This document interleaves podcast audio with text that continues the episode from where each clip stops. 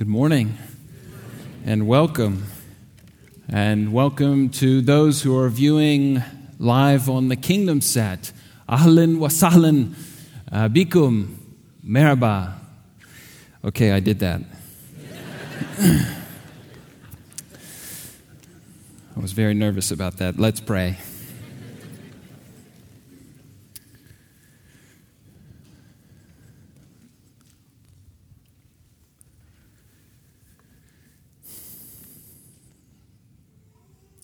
Father, we are grateful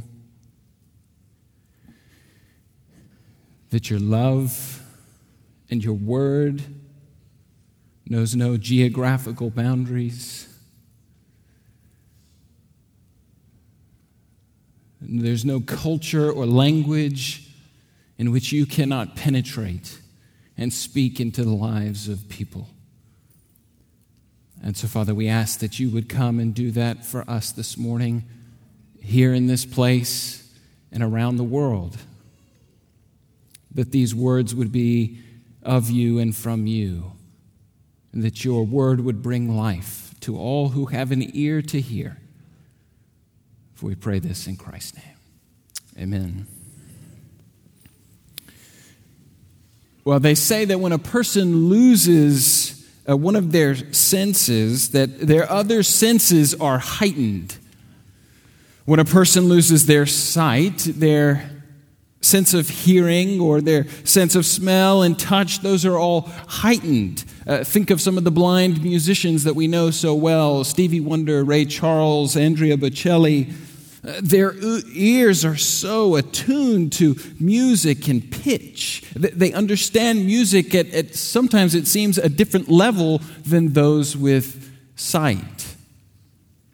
The blind have to use their hearing at a, at a much sharper level uh, than those with sight. The blind have to piece together their surroundings with greater effort than those with sight. And as we conclude our series on Luke chapter 18, we are introduced to a blind man who has to use something other than sight to find truth. Uh, and what a fitting conclusion for us in this series. First, this is a, a public miracle. Uh, in fact, it is the last public miracle that Jesus performs before going to the cross uh, as it relates to uh, healing uh, and people. Remember, Jesus is on his way to Jerusalem.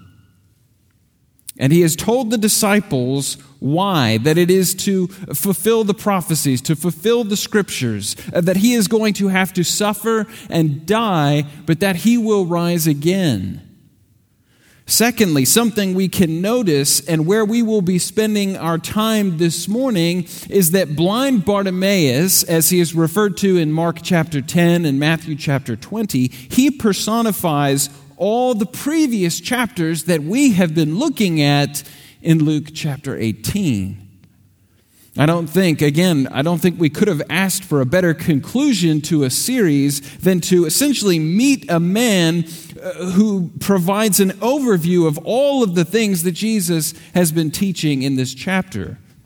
A display of what kingdom life looks like, a picture of how uh, a kingdom person sees Christ and sees themselves. And so let's look at this passage together to see how all of that works out. And we pick up in verse 35. As Jesus approached Jericho, a blind man was sitting by the roadside begging. When he heard the crowd going by, he asked what was happening. Now, this is no ordinary crowd. This blind man will have heard pilgrimages and, and pilgrims heading up to Jerusalem at this time of year, year after year after year. But, but this time it's different. Uh, uh, there are massive crowds and they are filling the streets more than he is used to, or perhaps more than he is expecting. And so the blind man asks, What is happening? What's happening here? And they tell him, Jesus of Nazareth is passing by, and that is how they recognize him as a man. His name is Jesus, he is from Nazareth. And here we can say that the blind see what the seeing cannot. Because as we know, he's not just Jesus of Nazareth. But once the people tell him, he cries out, Jesus, son of David, have mercy on me. Jesus, son of David, have mercy on me. And here we see the first personification of what Jesus taught from Luke 18, and it is the tax collector. From the parable of the Pharisee and the tax collector, uh, the blind beggar is asking for mercy the way that our tax collector asked for mercy. He understands his situation before God, he recognizes his own inadequacy. He's a blind beggar. Everyone looks down on him. He is one peg above a tax collector in that society in that day. Remember, the tax collectors were viewed as traitors. They would cross the street just to avoid them. They would not make eye contact because they had sided with the Romans. But these two groups, the tax collectors and the beggars, are the two lowest pegs in the culture. And if you remember from a couple of weeks ago, the Pharisee comes into the temple and he stands and he lists off all of the things that he has done to earn eternal life, to deserve uh, entrance into the kingdom of God. And he, he rattles off all the legalistic rules that he uses as justification. I fast twice a week, I give a tenth of all that I get. He uses comparison uh, to show God how much more he deserves the kingdom than anyone else. More than anyone, especially this tax collector. And he goes back to his home unjustified before God. Unjustified before God. The tax collector, meanwhile, stands at the back of the temple and cries out, Have mercy on me, a sinner. I cannot do this on my own. My good works are a stench to you. I deserve punishment before a just God. All I can do is ask for mercy. And not just that you would relent, but that you would make things right before Him, that you would propitiate me. And here we have our blind beggar crying out to Jesus the one whom the tax collector needed, the one who would propitiate him. And the blind beggar cries out, not in the temple, but in a crowded street Jesus, son of David, have mercy on me. Notice the name that he uses for Jesus, not Jesus. Uh, Jesus of Nazareth, have mercy on me, but Jesus, son of David. Why does he use this phrase. Why does he call him this? This is the messianic title. He knows this, he would know this from his understanding of Scripture. I'm assuming someone would have read to him, or if he lost his sight later in life, then he would have read it as a, a younger person. And we read this in the, in the scriptures that even in Luke chapter 1, the, what is said of Jesus when Mary is being told uh, by the angel that she will give birth to him, he will be great and will be called the Son of the Most High. The Lord God will give him the throne of his father David it's the phrase that's used for Jesus' triumphal entry into Jerusalem.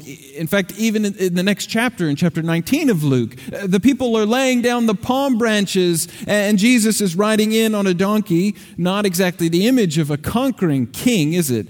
And yet they say, Blessed is the coming of the kingdom of our father David. Hosanna to the son of David. David, the king whose kingdom was greatest of all those in Israel. Uh, king David, who in 2 Samuel chapter 7 is told by the prophet Nathan that he will have an offspring who will establish his kingdom, a kingdom that will endure forever. And it wasn't Solomon. David's natural born son. No, the kingdom is divided under Solomon. So it cannot be him, it must be someone else. And so the Jews are looking to see who this Messiah is. Who will fulfill this messianic prophecy? Who will be this son of David? This blind beggar has faith that the Savior who was promised has now come. He has faith that God's anointed Messiah has come into the world. And amidst all the people who were crowded around Jesus, crowded perhaps to see a miracle, crowded perhaps because they had heard that he had raised someone from the dead in Bethany, crowded like those in John chapter 2 who believed in him, but Jesus would not entrust himself to them because he knew what was in them. In fact, some of these people will be ones that cry out, Crucify him. Amidst the crowd, this blind beggar cries out, Jesus, son of David, have mercy on me, recognizing who Jesus was. That he was the king who would have an everlasting kingdom. And that he could show mercy on those who come to him just as our tax collector came pleading for mercy Jesus, son of David, have mercy on me. We see that the blind beggar Bartimaeus asked for mercy the way the tax collector did. He's also rebuked the way that the children are. Verse 39 Those who led the way rebuked him and told him to be quiet. They're telling him to be quiet because of his condition. This man has no value in their view. Just like we saw last week, the disciples are looking at the little children and they have nothing to contribute, and so they think that children will only waste Jesus' time, precious ministry time. And the exact same thing is happening to blind Bartimaeus. He's a beggar. Not only that, he's blind. Where society may be saying no, God is saying yes. Who are you to say who Jesus can see and accept and who he cannot? We must never forget that the ground at the foot of the cross is one level. None of us is deserving of salvation or grace or mercy. In fact, I'm going to do a series in a couple of weeks at the nine o'clock service on Jonah, looking at this issue in greater detail. And I'm going to call it uh, the loveless prophet and the gracious God, because that is the reality. In, in Ephesians, Paul writes, For it is by grace that you have been saved through faith. And this is not from yourselves, it is a gift of God, not by works, so that nobody may boast. That is the truth. Blind Bartimaeus asked for mercy the way the tax collector did. He is rebuked the way the children were. And what is his response? But he shouted out all the more, Son of David, have mercy on me. He's persistent in his cries to Jesus, just like our persistent widow. Do you remember her? She came before her unjust judge begging for justice. A widow, uh, uh, someone who would almost never have received justice in that day. And blind Bartimaeus does not come begging and nagging as the widow does, but he is persistent in his cries to Jesus the way that she was persistent in her seeking of justice. Because they both knew where their help would come from. This woman needed her judge to make her situation right. This beggar knows that if Jesus is the Messiah, the Son of David, then he can make everything right. This isn't like trying to ask the, the waiter for the bill or for extra water. Sir, ma'am, excuse me, hello, Hello. This is absolute desperation out of an absolute deep need and a deep recognition for the need that you have. One asks for justice, the other asks for mercy, both of which they cannot attain on their own. They need an outside party to intervene. They need an outside party to grant what it is that they are looking for. Jesus ends the parable with the persistent widow by saying, When the Son of Man returns, will he find faith on the earth?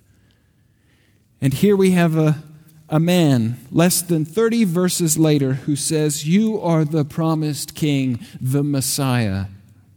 Have mercy on me.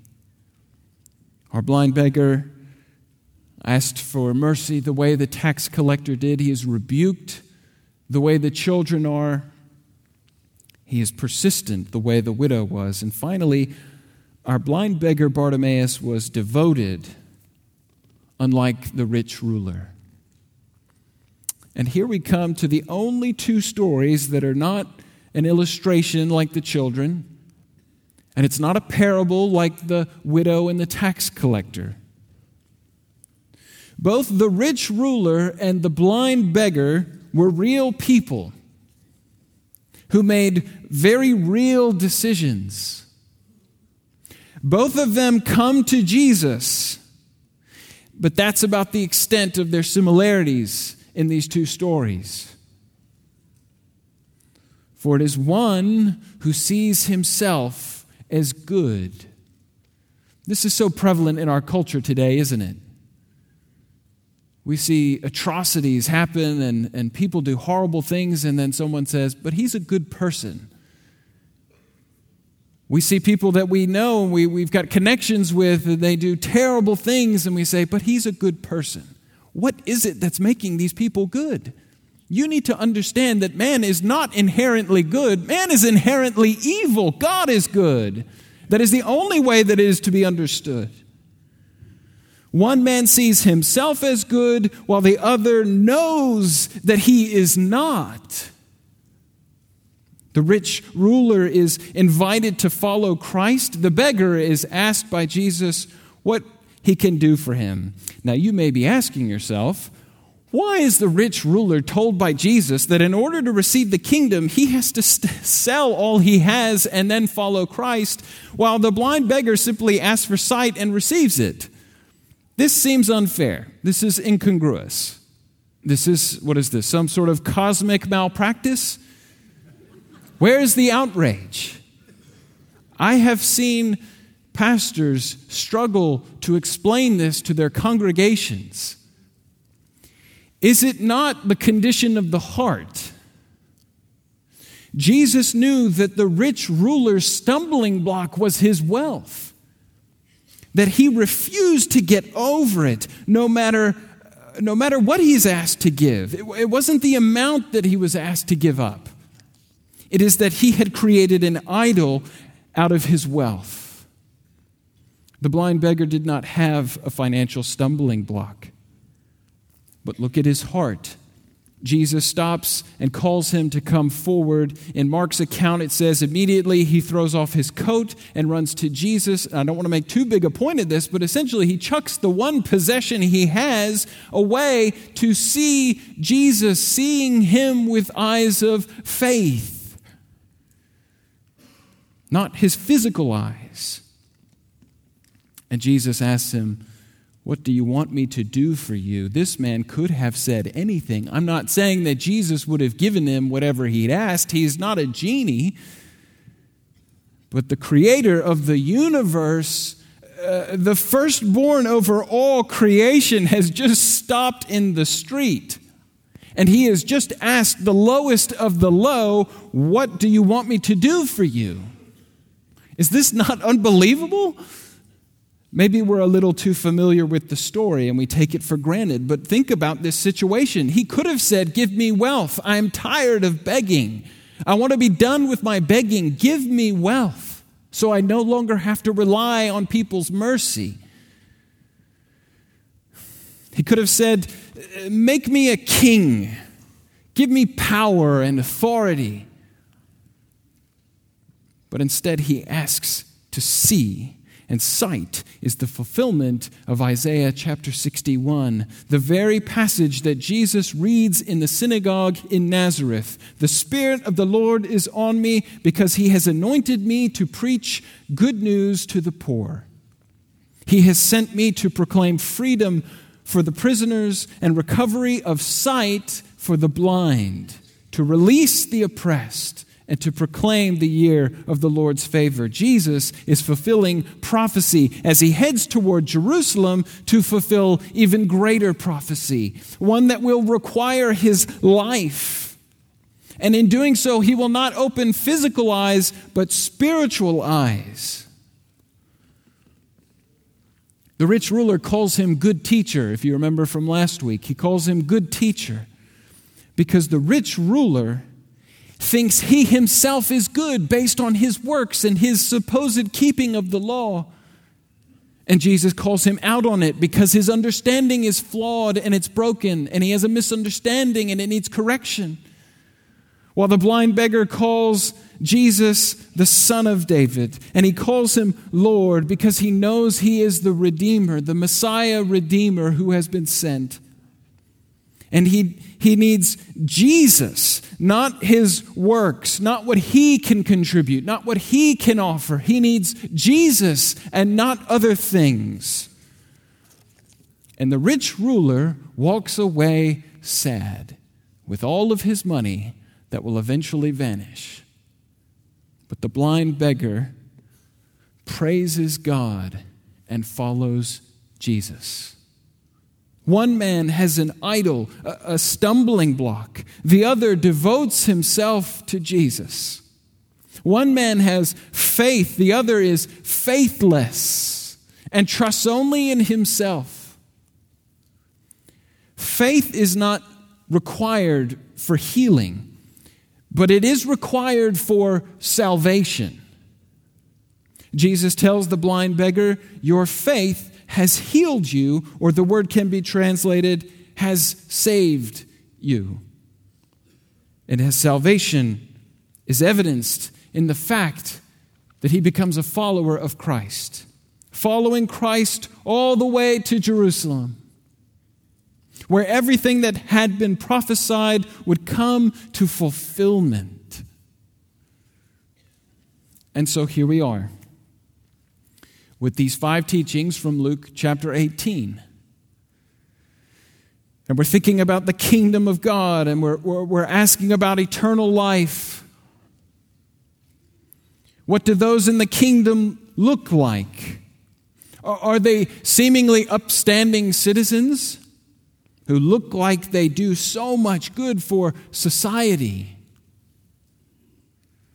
Who are looked up to for their good deeds and their great wealth, or their ability to supposedly keep the law? Are they good at keeping those who don't fit the look and the ideals of kingdom people outside, a fencing of the kingdom, so to speak? I think Jesus has shown us in these passages that the kingdom belongs to those who have faith and persistence of faith in Him. I'm not talking about perfection of faith, but a persistence of faith. The kingdom belongs to those who call out for mercy to Him, empty handed, not boasting. The kingdom belongs to those who receive it and not earn it. The kingdom belongs to those who come to Christ, daily forfeiting, whether a lot or a little, the things that stand in our way to coming to Christ. The, the kingdom belongs to those who follow and praise Jesus. And so we ask ourselves do we come in here full of pride? Comparing ourselves and our lives to everyone else? Do we come in here thinking that we have done enough on our own, or that we are good enough, or that we do our part and God does his little part? Are we riding that fence where we're unsure of what we think of all these things? It sounds good, but is it real? Am I willing to give up things to submit my life to Christ? Maybe that is you.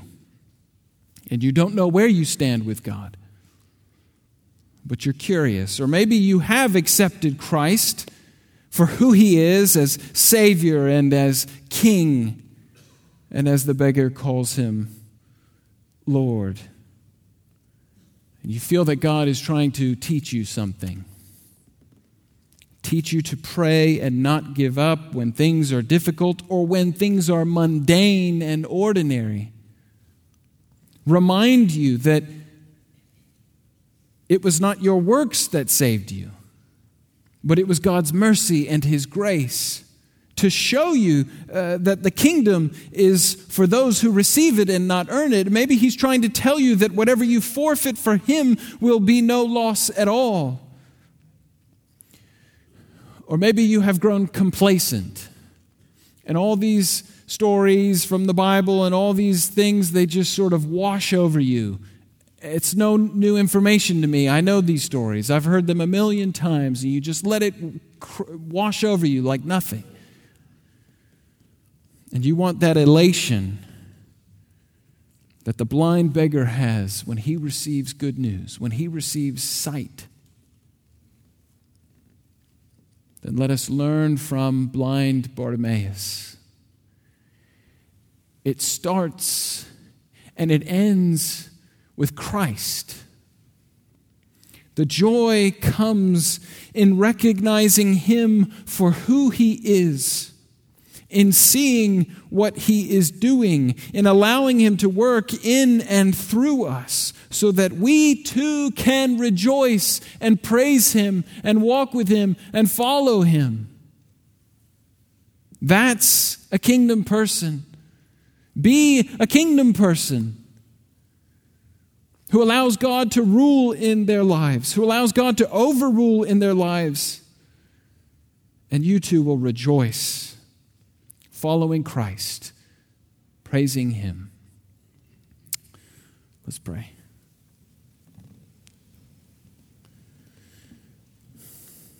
Father, I'm struck by the questions and the points that are made at the end of each of these accounts. For the persistent widow, you asked, when the Son of Man comes, will he find faith on the earth? For the parable of the Pharisee and the tax collector, you said, For everyone who exalts himself will be humbled, but the one who humbles himself will be exalted. For the story with the children, you said, Whoever does not receive the kingdom of God like a child shall not enter it.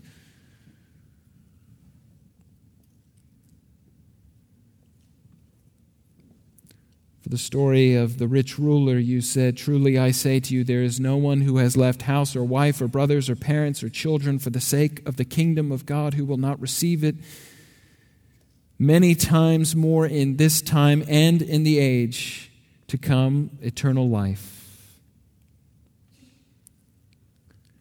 And yet, all of these are because of Christ. All of these are because of Christ. How quickly we forget.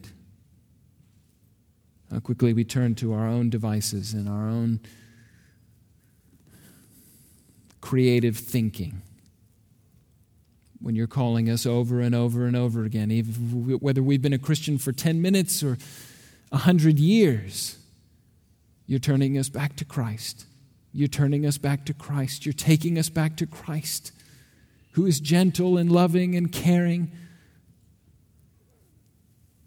and you give us a picture here at the end of someone who seemingly doesn't deserve anything in this day and age in which this story was told. And I think the picture is that there should be no one in this room or around the world who hears my voice who thinks this can't be a picture of me. I'm f- too far beyond. I've done too much. I'm not accepted in my culture or my community. That is a lie. The truth is, you're taking us back to Christ. And the question is will we go? Will we submit our hearts and our lives to Him? Oh Lord, would you do those things?